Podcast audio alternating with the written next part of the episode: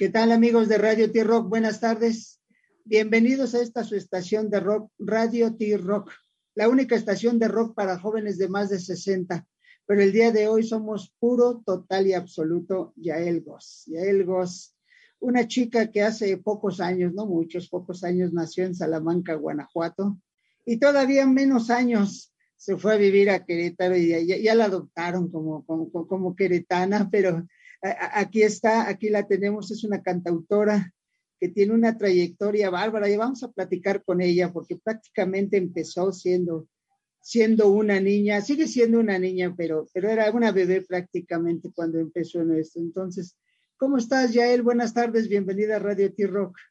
Hola, muchas gracias por el espacio, estoy muy contenta de estar aquí con ustedes y charlando un poquito de música y pues muchas gracias por el espacio.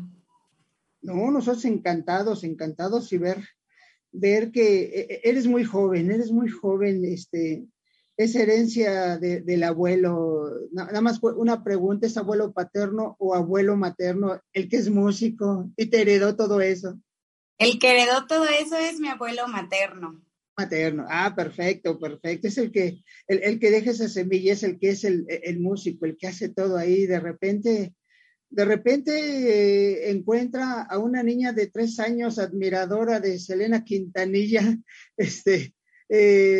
haciendo sus shows y cantando como ella y siendo Selena a los 3 años de edad. Sí, justo. Bueno, mira, a mí, yo recuerdo que, bueno, mi abuelo, en la época, yo nací en el 92, en el año del 92. Entonces, mi abuelo en esa época y antes ya tenía un grupo, tenía un trío, tocaban boleros, tocaban como toda esta música como muy romántica, ¿no? Entonces, en la casa de mi tía tenían un estudio de un estudio de ensayo. Y yo siempre escuchaba la música y me gustaba mucho, y mi hermano también toca guitarra, entonces como que desde pequeñita yo me acercaba mucho a ver qué era lo que estaban haciendo, y me gustaba mucho escucharlo tocar y verlos tocar a todos, y cuando vi un concierto de Selena, me embobé, o sea, yo estaba muy, muy chiquita, me quedé anodada, en serio, me quedé como loca viéndola y empecé a aprenderme sus canciones, yo bien chiquita, ni siquiera sé si se me entendía muy bien lo que decía, pero desde ahí ya era este gusto por la música. Sí, claro, ¿no? Y se da esto, ya después pues ya de repente empiezas a hacer coros a los 8 años, eres por ahí corista, entre comillas, corista de alguien, y se te da, pero por hacerlo de alguna forma, no sé si, bueno, como lo llamamos en el ambiente musical, meterte y andar en grupos de forma versátil, ¿no? Tocando covers en diferentes lugares. Sí, justo creo que así inició todo, ¿no? Obviamente el escuchar cantantes y artistas que me gustaban, digo, en mi casa se escuchaba mucho por parte de mi abuelo los boleros, ¿no? Toda esta música, por parte de mi mamá que le gusta mucho la música y esa es muy afinada, de hecho, solo que ella nunca se dedicó a esto, es muy afinada, entonces a ella le gustaba mucho el funk, le gustaba la música disco, todo esto, le gustaba Jamiroquai, toda esta música, ¿no?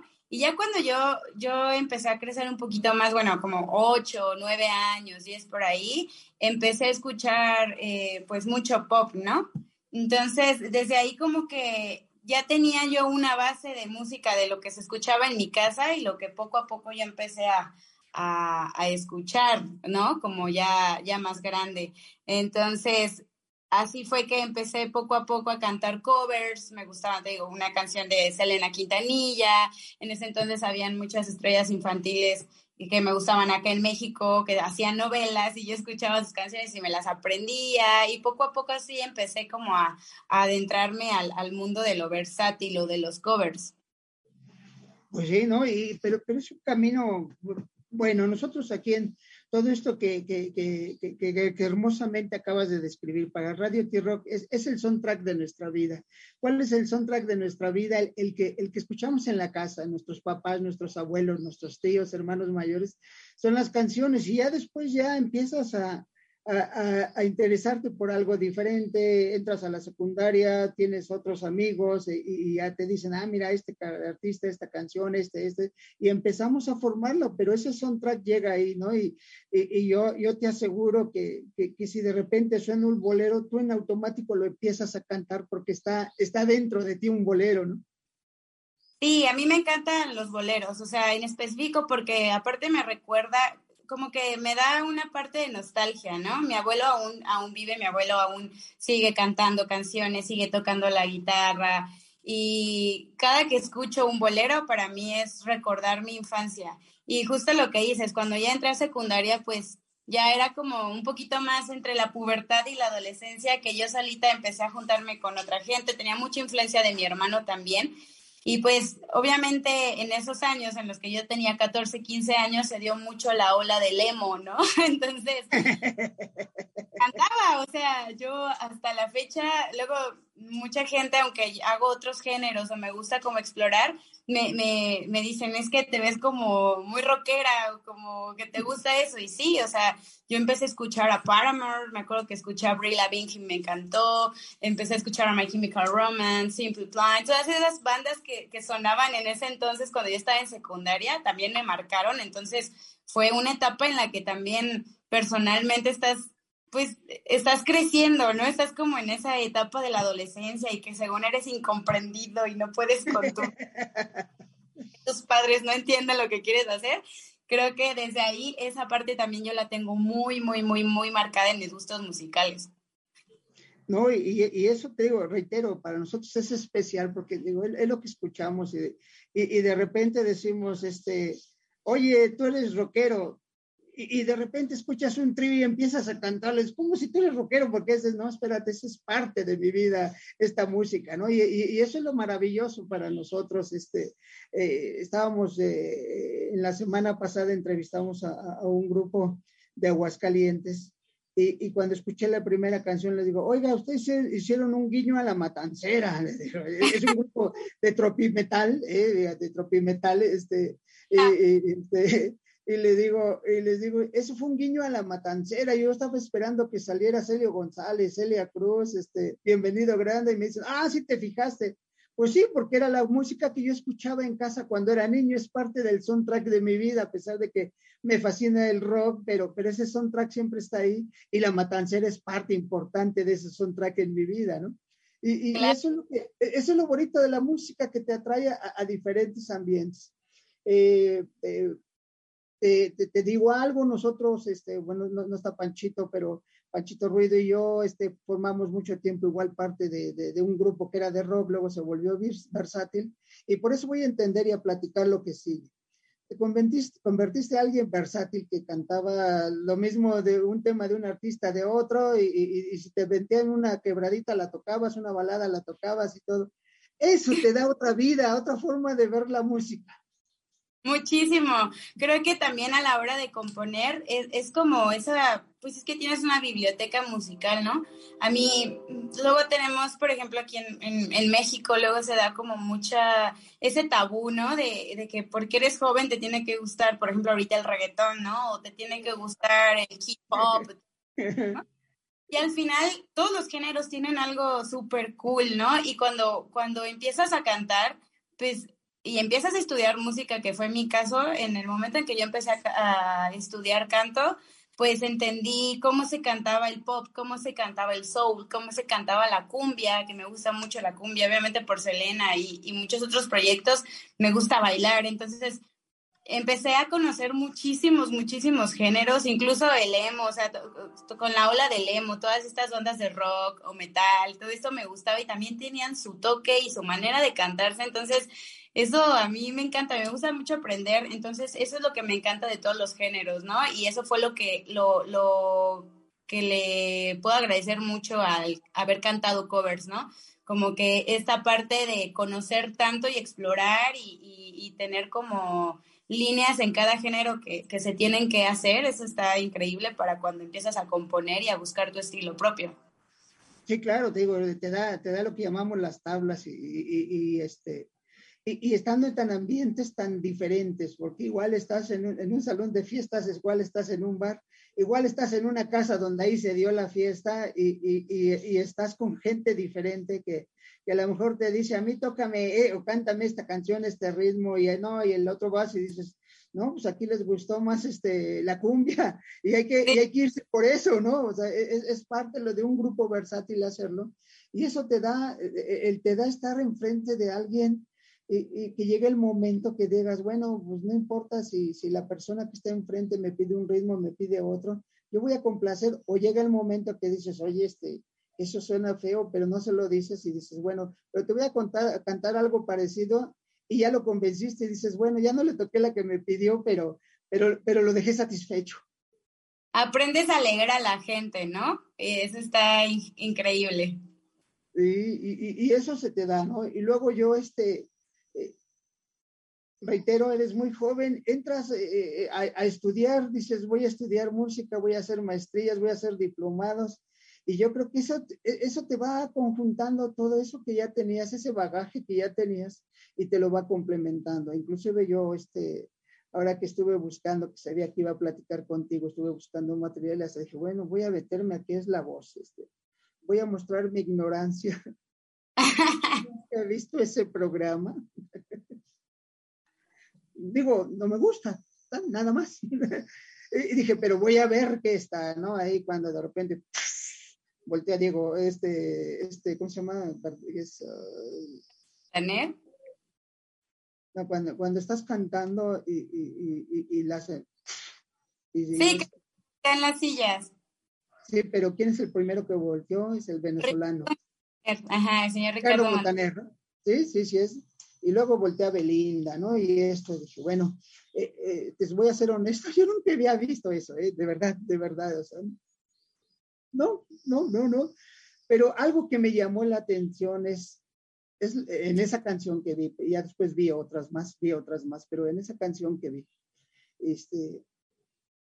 la tranquilidad con la que se te veía que estabas interpretando, y sobre todo algo que yo siempre les digo, tú no guachaguachabas, tú sí estabas cantando en inglés. Porque luego hay veces que guachaguachean y dices, ay, está cantando en inglés o en esperanto, pero bueno. Y esa forma de interpretar lo que estabas en ese momento interpretando valió la pena, y creo que también te dio algo diferente, ¿no? Sí, justo yo estaba muy nerviosa porque cuando vi que me tocaba cantar esta canción, digo, yo ya había escuchado por el tema de mi abuelo mucha música en español, pero yo cuando empecé a los 15, 16 años me metí mucho en esta onda del emo y escuchaba muchísima música en inglés, porque aunque habían bandas en español que en ese entonces eran, por ejemplo, Panda y todo, no sé, todas esas bandas como de rock, pues yo escuchaba muchísimo más en inglés. Entonces, pues sí me dio miedo porque dije, bueno, es una canción que quizá, a mí, a pesar de los géneros que me gustan, no, mi gusto al cantar no es tan como adornarlo, ¿sabes? O sea, puedo hacer feels o puedo hacer alguna línea vocal ahí con melismas y todo esto, pero me gusta como lo más tranquilo y lo más simple, por así podríamos decirlo, ¿no? Entonces, cuando me dan esta canción, sí estuve muy, mucha gente hubiera dicho, ay, es que con esa canción no luces tanto tu voz, porque a lo mejor la gente tiene esta idea de que para lucir tu voz tienes que hacer 1000 figuras y 1000 cosas en una canción, y para mí era al contrario, para mí fue un gran reto, porque dije, bueno, es una canción en español, es una canción de desamor, y es una canción que se enfoca mucho a lo interpretativo, o sea, la interpretación ahí era la clave, y entonces yo estaba como loca, estudié la canción, leí la letra, como si fuera una historia, así una poesía, para poder meterme como en la historia, y pues bueno, resultó bien que me dieron el acceso a dos equipos, que era el de Belinda o el de Montaner, y pues ya decidí quedarme en el de Belinda, que era como un poquito más mi onda, por así decirlo. Sí, claro, ¿no? Y recibiste tu osito, ¿no? Sí. Sigue viendo, porque dije, bueno, vamos, y ahorita voy a ver algo más que te gusta, de que eres amante de algo, pero pero a final de cuentas, para mí, yo creo, después de lo que leí de ti, vi tus interpretaciones, vi por ahí, busqué videos, yo creo que esa base, esos son tracks de tu vida que te llevó, y luego esa base que tienes a través de andar, como decimos en el ambiente, andar hueseando con un grupo versátil o varios grupos versátiles hasta antes de que decidieras, ahora yo soy Yael y el grupo me acompaña, yo no acompaño al grupo, ¿no? Y eso es importante porque te da otra perspectiva, ¿no? Y yo creo que la cereza de este pastel es Dando Vueltas. Es Dando Vueltas donde llegas y dices, bueno, ahora sí va a ser algo mío, que yo lo hice, que yo lo tengo, es para mí. Y para mí es la cereza de este pastel que llevas. Yo no quería decir tu edad, qué bueno que dijiste que naciste hace en el 92, pero que hace, cuando empezaste queriendo y admirando a Selena, entonces hace 27 años empezaste a construir ese pastel. Desde entonces, pues ya, yo sabía que, es que es algo muy extraño, porque me preguntan como, ¿a dónde quieres llegar con la música? Todas estas preguntas existenciales súper locas para los músicos, incluso para cualquier persona que haga cualquier carrera. Y yo siempre recuerdo, digo, bueno, yo empecé a cantar por gusto, ¿no? Y porque lo veía a mi abuelo y porque mi hermano también produce y también toca la guitarra muy, muy bien. Y unas tías también cantaban y cantaban ranchero y todo esto. Entonces, como que yo realmente pienso, a mí la música me gustaba solo porque era divertido, porque era genuino, ¿no? Entonces, con el tiempo, cuando decido hacer música original, dije, bueno, quiero ir por ese lado. ¿Sabes? O sea, hacer música porque a mí me gusta primero. Y sí, viene este sencillo que se llama Dando Vueltas, que te voy a contar algo muy chistoso, justo eso, en la búsqueda del sonido, por lo mismo que siento que soy melómana y me encantan muchos géneros musicales, esa canción, las primeras bases o la base de esa canción, en primero era el género trip hop. Entonces era como una locura, o sea, era un viaje y era como más atmosférico y voces y todo esto. Pasa el tiempo y cuando me decido a sacar esa canción, en ese momento de mi vida en específico estaba escuchando mucho el dancehall, me gustaba mucho el reggae, empecé a escuchar como mucho música africana y todo esto. Entonces como que empecé en ese momento dije, me encantaría que esta canción fuera como un poquito más movida. Entonces cambió completamente el trip hop a lo que estamos escuchando ahorita en Dando Vueltas. Es una locura. Bueno, diste muchas vueltas y diste con lo que querías, eso es lo que importa. Literalmente. Sí. Recuerden, amigos, que estamos en Radio T-Rock, la única estación de rock para jóvenes de más de 60, y ya llegó Panchito Ruido. ¿Cómo estás, Panchito? Buenas tardes. Bien. Mujer, ¿cómo estás? ¿Cómo estás? Estaba oyendo de que te preguntaban a dónde quieres llegar, pero ¿a poco no se pueden hacer las cosas por gusto? Claro, así debería de ser. Así es. Si sale algo extra, si sale dinero, sale todo, qué padre, qué de lujo, ¿no? Yo, por ejemplo, estaba oyendo tu canción, el saxofón me latió, me gustó, no sé.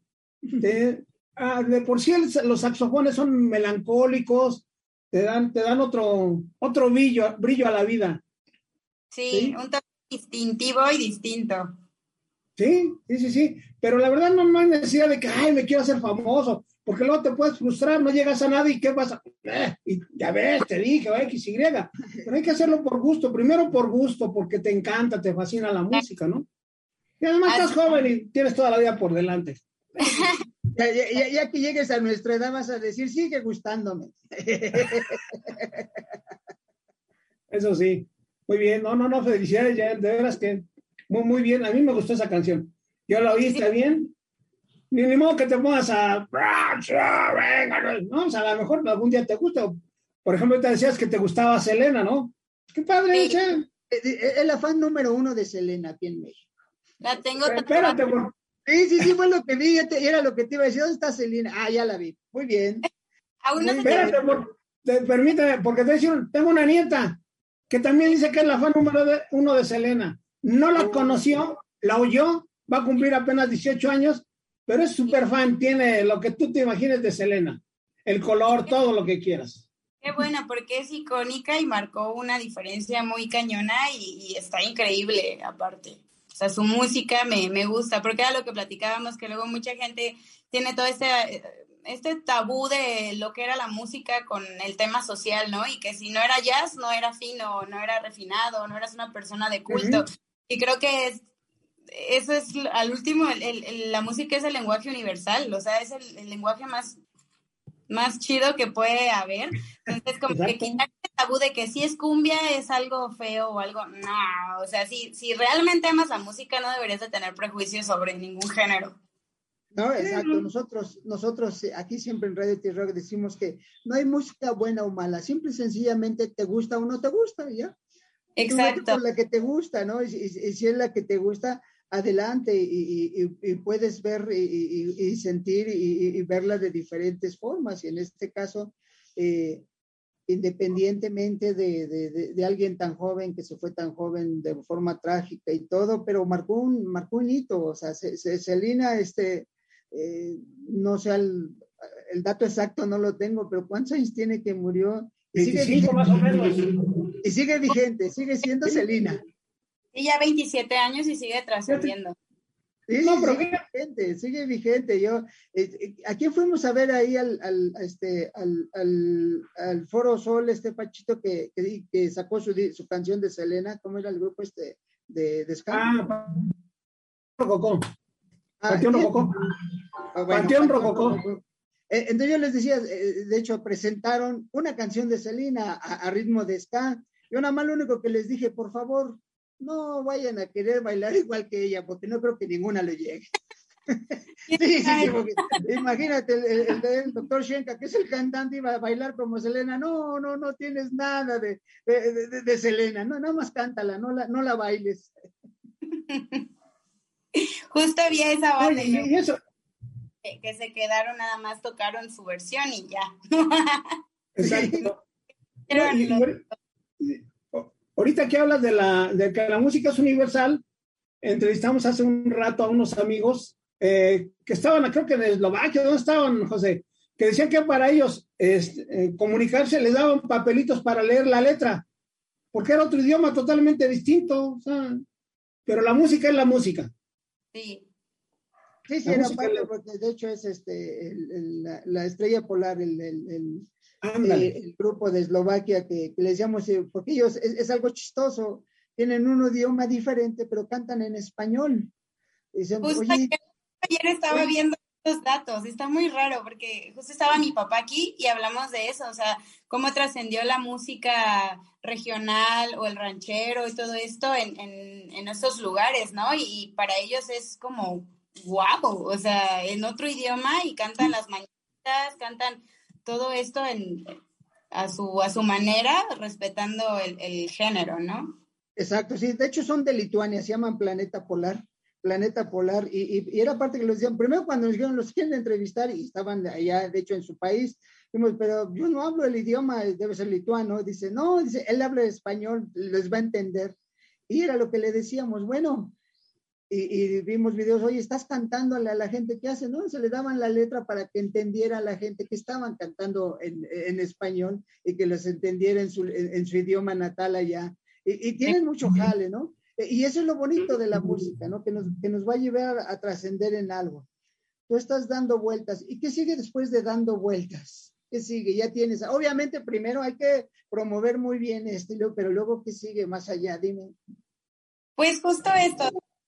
La búsqueda de mi sonido me da mucho miedo, como el encasillarme en un solo género, porque viniendo de una familia que me enseñó tantos géneros musicales, llega a estresar eso, ¿no? Como te digo, una canción que empezó por ser trip hop terminó siendo como con un ritmo latino y como más sensual y todo esto, pero me gustaría mucho en algún momento hacer rhythm and blues, que me encanta el rhythm and blues, me gustaría mucho hacer cumbia, que también me encanta la cumbia.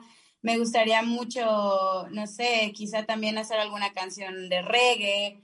Me gusta mucho el hip hop, pero no tanto como rapear, sino las bases, o sea, de como las baterías, todo eso. Entonces, ahorita me encuentro en creación total. Me voy a meter al estudio a grabar más temas. Y pues hay diferentes, hay canciones de diferentes estilos. Y pues ahí ir viendo por dónde me lleva el camino, y no olvidar que justo lo estoy haciendo al principio pues por mí, porque me gusta, ¿no? Porque muchos podrían decirme, es que a lo mejor tu voz se da mucho para el pop.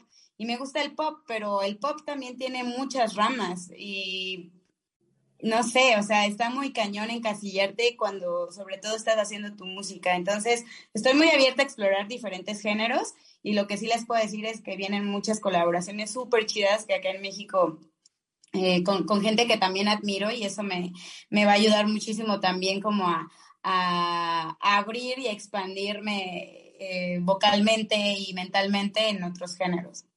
Ah, muy bien. ¿Y tus redes sociales? Mis redes sociales en Instagram me encuentran como Yael Goz _música MX. Les voy a deletrear el nombre porque luego hay mucho. Cuando voy a comprar algún café, alguna de esas cadenas famosas, siempre lo escriben mal. Una vez no sé por qué, que Yael, y era yo, se escribe Y-A-H-E-L, o sea, la H intermedia, aunque no suena, pero ahí va. Y luego, de gato. No, perdón, es que la H es muda, pero no ciega. Ahí va. Exacto. Yael G-O-Z-Z, Yael Goz _música. Así me encuentran en Instagram, me encuentran en Facebook, me encuentran en YouTube, en Twitter, en todas las redes estoy como Yael Goz Música. Perfecto. Y ya sabemos que vamos a seguir. Ahí van a ver. Me metí yo a la página, estuve viendo ahí, acaba de actualizar también su foto, y tiene distintas cosas. Algo que yo vi, que te dije que vi que me gustó, me fascina que te gustan los búhos. No hay nada más maravilloso que los búhos. Sí, sí me gustan mucho. ¿Dónde lo viste? Bueno, yo soy un metiche. No te imaginas cuánto material estuve viendo y ahí encontré que te gustan los búhos. Qué padre, sí, me encantan. Oye, yo hasta a propósito, perdón Pachito, nada más, es que yo también me fascinan los búhos, y porque, bueno, como le gustan los búhos, le voy a presumir mi gorro de búho. ¡Ah! ¡Está increíble! ¡Qué genial! Y yo le voy a presumir mi gorra, así es que voy a seguir la entrevista con mi gorra de búho. Ahora sí que se encontraron los dos, es un amante de los búhos. A mí me fascinan también, ya platicaremos de búhos, pero dije, no, lo primero le voy a presumir mi gorra de búho, para que vea que sí, yo también soy fan de los búhos, y esta gorra es gracias a mis sobrinas Jimena y Renata, que me la regalaron. Me dijo, tío, mira, te trajimos está súper cool. Muchas gracias. Panchito, hay saludos, dinos. Sí, no, estamos viendo aquí que vamos a mandar un saludo a todos los que están escuchando por stream, Listen to My Radio, Facebook, la página web, y ahora también por emisoras.com.mx. Recuerden, esta entrevista y todas las demás las pueden revivir en Spotify, Amazon Music y todas las demás plataformas. Chéquenla y de veras, fíjate, bueno, uno que, perdón. Te mandan a saludar, te voy a decir ahorita desde dónde. Patricia Zamora de Monterrey, Nuevo León. Aranza Isla de la Ciudad de México. Pero ahí te va un gran amigo de Radio T-Rock, Howell, desde España, te manda a saludar. Y también, allá de Querétaro, donde estás tú, André, un gran amigo de nosotros, André de Querétaro, te manda a saludar. Ay, muchas gracias. Y que se están uniendo. Saludos.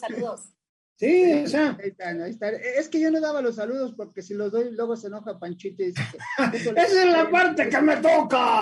Eso le toca a él, pero ya estaban unidos desde antes. Entonces, recuerden, amigos, Yael Goz, cantautora, póngala en el género que quieran, que ella cante lo que quiera, eso es lo que importa, no sea popera, reggaetonera, lo que ella quiera cantar. Pero ahorita estamos hablando y promocionando, dando vueltas algo de ella que ya lo pueden ver. Es más, si entran a su página, ahí la van a encontrar la canción, si entran a las plataformas, ahí también las van a encontrar la canción, el video, ¿no? En todas las plataformas digitales está la canción y en YouTube está el video, entonces pasen a checar y estén pendientes porque se viene una colaboración que estuve deseando desde hace mucho con un guitarrista que admiro mucho acá en México. Entonces, para que estén pendientes porque se vienen cosas muy, muy padres. Ojalá. Perdón. Dime, Panchito. No, una sugerencia, ya que eres fan de Selena. Hermana, no hay ahorita nada, aparte de la dinamita santanera, no hay nada de cumbias. Éntrale por ese lado. Ándale, sí. Esa sí va a ser una cumbia, van a ver. Sí. No, sí, sigue Es que la música tiene una variedad maravillosa y vamos, sí, como tú bien decías hace rato, ay, te quieren encasillar, decir, ay, ¿por qué tocas esto, aquello? No. En la música hay grandes artistas y si hablamos de alguien maravillosa, por ejemplo, Celia Cruz, ¿qué le pueden hablar de Celia Cruz? Alguien que cantaba como los propios ángeles y que te hacía bailar durante toda la noche. Claro. La cosa es hacer música porque te gusta y ya de ahí que se venga el género, que venga. Y más, y, o sea, sí, no tener como este prejuicio de que es que forzosamente tienes que tocar reggaetón, o tienes que cantar pop, o tienes que cantar rock, ¿no? Pues si te gusta la música, dale. Exacto.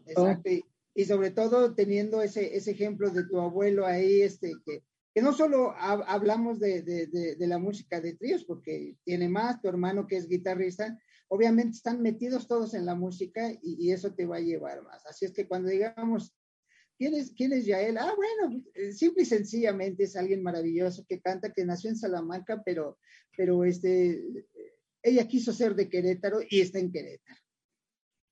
Pues más bien, o sea, yo Salamanca obviamente pues fue en donde yo nací, hice mi escuela primaria, hice mi escuela secundaria, pero también en Querétaro en ese momento en el que yo me fui, mi hermano vivía ahí y vi lo del diplomado en música y dije, me gusta esta ciudad, se me hace tranquila, me quedé ahí y ya tengo 11 años viviendo, o sea, bueno, hay años en los que me he ido a vivir a otras ciudades, pero sí, mi base para vivir es ahí en Querétaro. Entonces, sí, digo, soy salmantina y guanajuatense de nacimiento, pero por decisión soy queretana. Perfecto. Pues nosotros agradecidos, Yael, muchas gracias por estar en Radio T-Rock, por aceptar la invitación y por venir a platicar parte de tu hermosa vida musical que tienes y la vida en general tuya, por ese gusto por Selena y por los búhos, y pues muchas gracias, nosotros agradecidos. ¿Algo que les quieras decir a nuestros radioescuchas? Nada, pues muchas gracias por seguir la transmisión. Pasen a ver mi música y todo lo que se viene en todas las plataformas digitales. Está disponible el primer sencillo que se acaba de estrenar este 8 de abril, el viernes apenas. Entonces, seguimos estreno, vayan a escucharlo. Y pues muchas gracias a ustedes por el espacio. Me dio mucho gusto conocerlos porque ya los había visto por ahí en algunas entrevistas con otras personas, pero muchas gracias, mucho gusto y estamos. No, pues nosotros encantados y agradecidos y vamos a seguirte y cuando salga el siguiente material, bueno, aparte de meternos a tu página, tú haznos llegar y aquí vamos a estar y el día que quieras platicar con Radio T-Rock, nosotros encantados de estar contigo y pues muchas gracias amigos de Radio T-Rock, recuerden que el día de hoy fuimos puro, total y absoluto Yael Goz, una cantautora mexicana salmantina, avecindada en Querétaro, y que ahorita anda dando vueltas con su primer disco. Vamos a seguirle escuchando, y muchas gracias, Pachito Ruido, muchas gracias, Yael, gracias. Muchas gracias. En Radio T-Rock, cuídense ahora, y nos vemos más adelante. Un abrazo para todos.